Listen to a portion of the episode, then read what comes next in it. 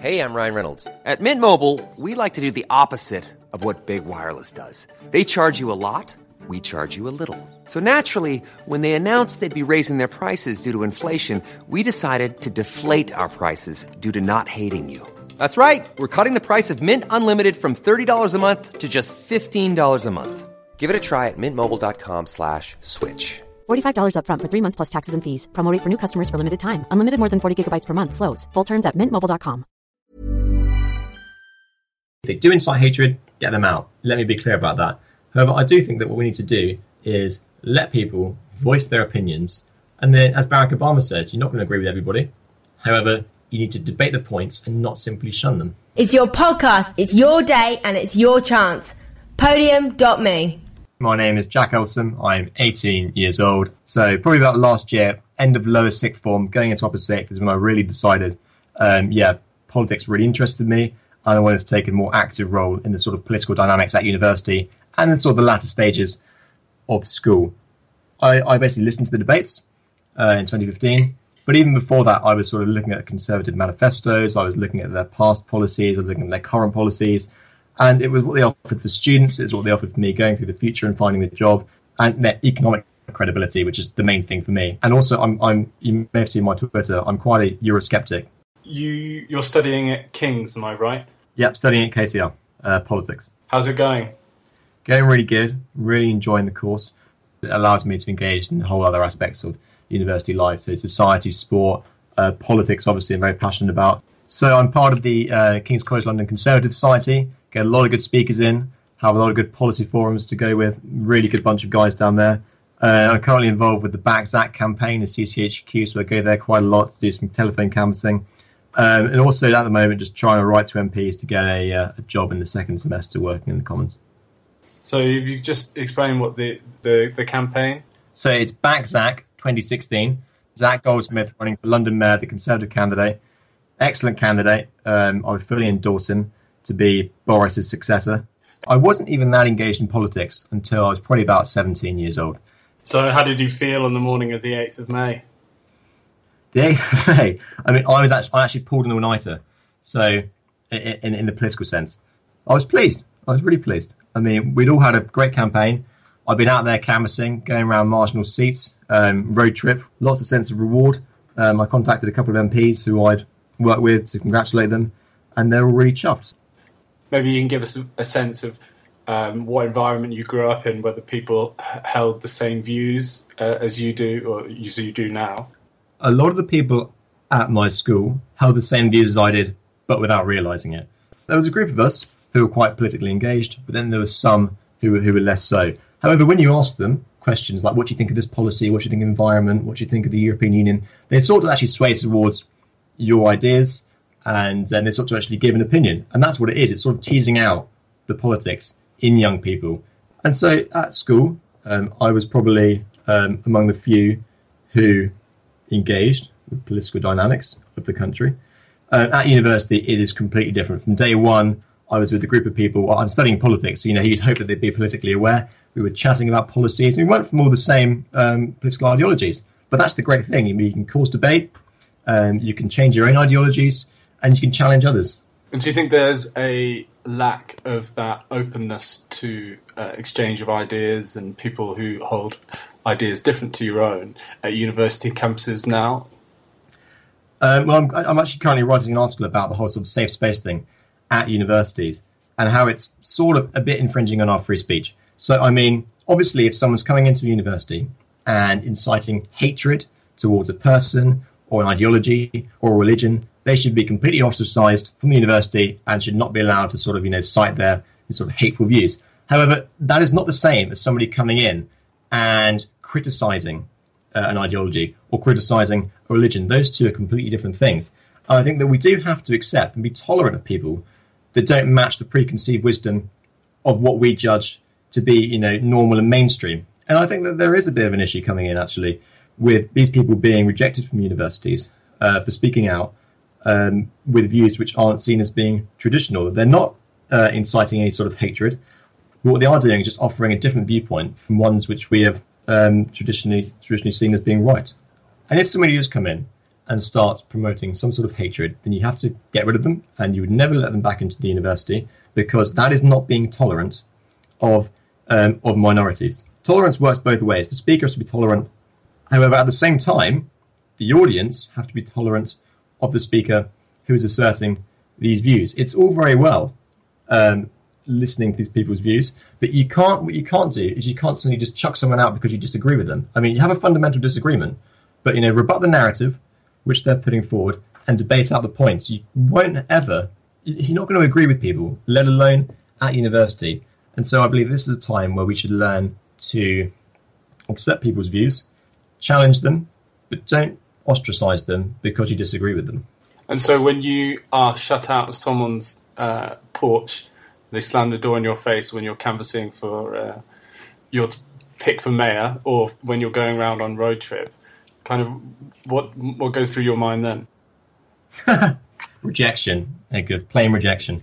No, um, I mean some people aren't interested. Some people actually, you know, some a lot of people, most people give legitimate reasons, or what we what we deem to be legitimate reasons. Uh, so they've got to they've got something running. They've got a nice you know pie in the oven, which they need to go and see to, or something like that. And you know, we're going around there. We're promoting a political party. We can't expect them to want to talk to us all the time. However, a lot of people, I would say the majority of people, are actually really really friendly um, on the doorstep. They give us a lot of helpful information, even if they don't endorse our candidate, who we're putting forward and who we're representing. They might be, I might be going around promoting Zac Goldsmith, and they might be a, a staunch Labourite who's definitely going to vote Sadiq Khan no matter what I say.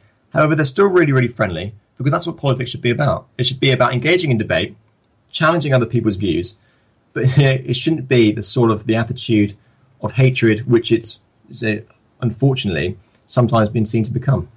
Well, talking of that kind of nasty, nastier side to things, did you see any of that uh, in the conservative future um, circles that you've moved in? I, ha- I, haven't seen any of that. No, I mean I'm fully I'm fully aware after listening to all the reports on it that it has happened. However, in my experience, it was never the case.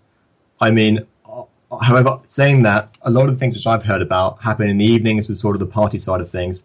I didn't go to any of those. I was campaigning in Brighton uh, in the morning where we went around you know, the marginal seat of Brighton Kemp Town, knocking on doors, doing the whole canvassing stuff. That was fine. We were all getting on with our own stuff. We were having a bit of a chit chat on the coach about policies and stuff. I didn't see any of the hatred which has been, you know, shown in the press. And have you met Mark Clarke? Have I met Mark Clarke? I met Mark Clarke on the road trip. Uh, it was it was briefly for a couple of seconds. Uh, I met um, Grant Shapps there and Alexandra Paterson in in in the sort of the road trip canvassing side of things. Um, she's now been suspended. Um, I didn't particularly warm to her, I have to say. Um, she wasn't terribly chatty, but you know there was nothing then which signalled to me uh, that she might have been sort of corrupt in any way. And Mark Clarke, I mean, I, I obviously I, I, spoke to him very briefly. It was just you know saying you know well done with the road trip. Um, well, thanks for coming along. But there was nothing then to sort of point out that he'd sort of be labelled as the bully, which which has been seen to become. I think that at the moment the Conservatives are obviously the governing party, and you're never going to come out and campaign for a policy which someone is doing. I mean, you didn't see people, you know, marching down Whitehall when um, the poll tax, um, the, the, poll tax by Margaret Thatcher was implemented. If they supported it, you don't see people um, outside Parliament campaigning for the bombing of Syria. You never see people campaigning for a motion. However, you always see lots of people voicing uh, their opinions against a motion. That is the whole point you know, of protest. You're protesting against something. You're never coming out to support for it. And when lots of students come out on Parliament Square and do that traditional walk from Trafalgar Square to the House of Commons, they're always going to be a lot of media coverage on it. It's going to be hyped up in the press, and they're going to get a lot of attention for it. And because of that, the students have sort of you know accumulated a stereotype for themselves of being very left wing because they're always coming out and doing things. Now, if there's a Labour government, on the other hand, we might see a lot of right wing people come out, lots of student conservatives. The media has an incredibly, incredibly influential role in sort of creating this opinion and this stereotype about how all students are very left wing because it's simply not true. I mean, come to a conservative rally, you're going to see people from all different backgrounds, all different classes who are represented at, in the Conservative Party. And what we're seeing at universities is a lot of people coming in and thinking it's all very left wing. That's what I thought when I'd come in. And to an extent, I first came in and I was handed Marxist flyers, I was left forum uh, leaflets, uh, left, right, and centre. But then you do go in and you find out there's lots of people who share your ideologies, lots of people who you know support your views, uh, and lots of people who are willing to come out campaigning with you within the Conservative Party. And I think that it's a shame that you know we've gained this whole stereotype of being left wing, and I do think a lot of it is media. Yeah, surely people who are going to can afford to go to universities these days are uh, you know they've got nine grand a year tucked away somewhere. Normally, their parents. I, I mean, I, I actually disagree. First of all, because you get given a loan by the government, which you pay off, you start paying off after you start earning above a certain threshold. And so the nine grand is sort of ineffectively um, placed elsewhere, sort of parked until you sort of start earning money. So that doesn't have much to do with it. There are lots of bursaries available. However, I don't think we should sort of get into this whole thing where we box people in parties due to their you know financial circumstances. I think the times have changed where we have sort of class divisions and party divisions align with them. The Conservatives are doing a lot to help out people from the lower end of the financial and sort of class spectrum. I don't think that we should be isolating these people so that they, you know, they won't be voting Conservatives or you can't vote Labour because you come from a certain background. I think that times have changed, and I mean, gladly so, I would say. How do you think that the, the next Parliament will uh, pan out? How, do you see a, a windfall for um, the Chancellor as he is now?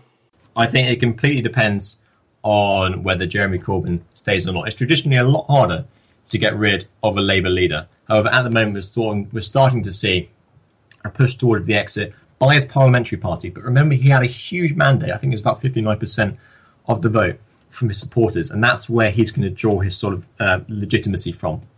Now, if he stays in government, then it's looking very likely it will be a two horse race between Boris Johnson and George Osborne, in which I would say that George Osborne would probably win because he seems to have more of an awareness of good policy. I mean, Boris has the sort of the, the persona and the gravitas, and George Osborne seems to have um, a sort of very, very robotic feel, polished, but he needs to be a bit more polished with a sort of a human face and a sort of you know, human engagement, which I don't feel he has at the moment. If Jeremy Corbyn stays, then those two will be fine because Jeremy Corbyn, as we sort of, you know, well, quite unelectable in his persona.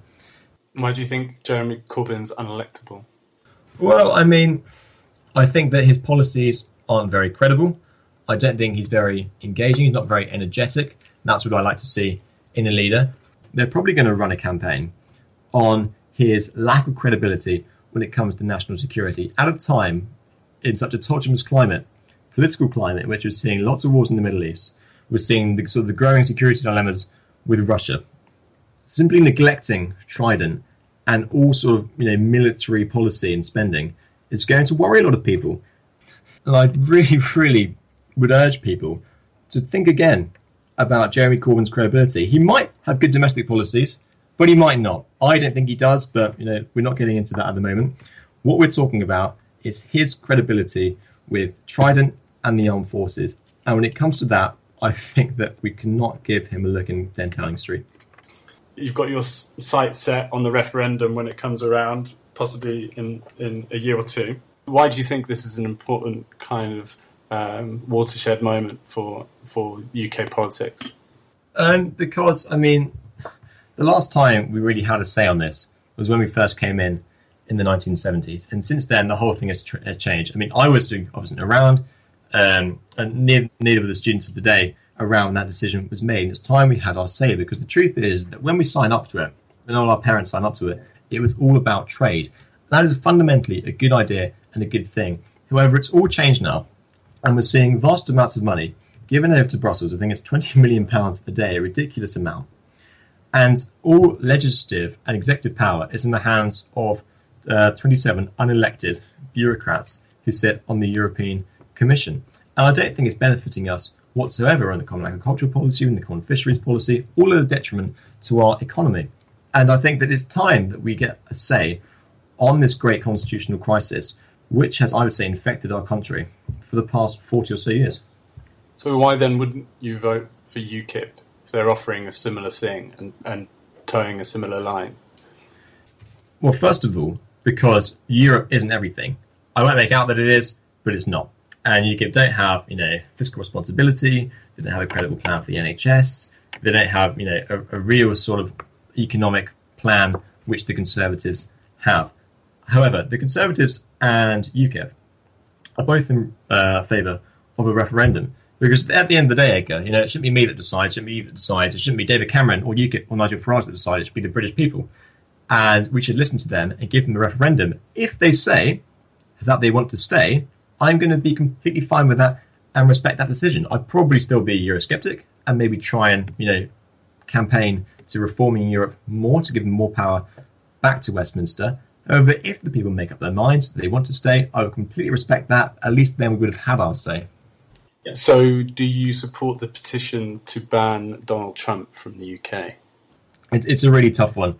What he said was absolutely ridiculous comment. I mean, I mean, of, course you can be a Muslim and an American. You can be a Muslim and someone living in the West. That is a completely false dichotomy to say either one or the other. I mean, that's what's great about the world at the moment. There's so much globalization going on. There's so much interlinking. We are independent on each other.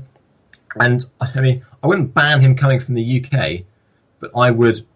I mean, you can listen to his views, but I would reject them completely. I would urge anyone at the end of the earth to completely challenge them and rebut the points. However, I probably wouldn't ban him. Don't agree with me? Go on then. Podium.me.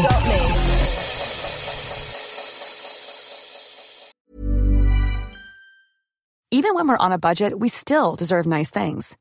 Quince is a place to scoop up stunning high-end goods for 50 to 80% less than similar brands. They have buttery soft cashmere sweaters starting at $50, luxurious Italian leather bags, and so much more. Plus, Quince only works with factories that use safe, ethical, and responsible manufacturing. Get the high-end goods you'll love without the high price tag with Quince. Go to quince.com slash style for free shipping and 365-day returns.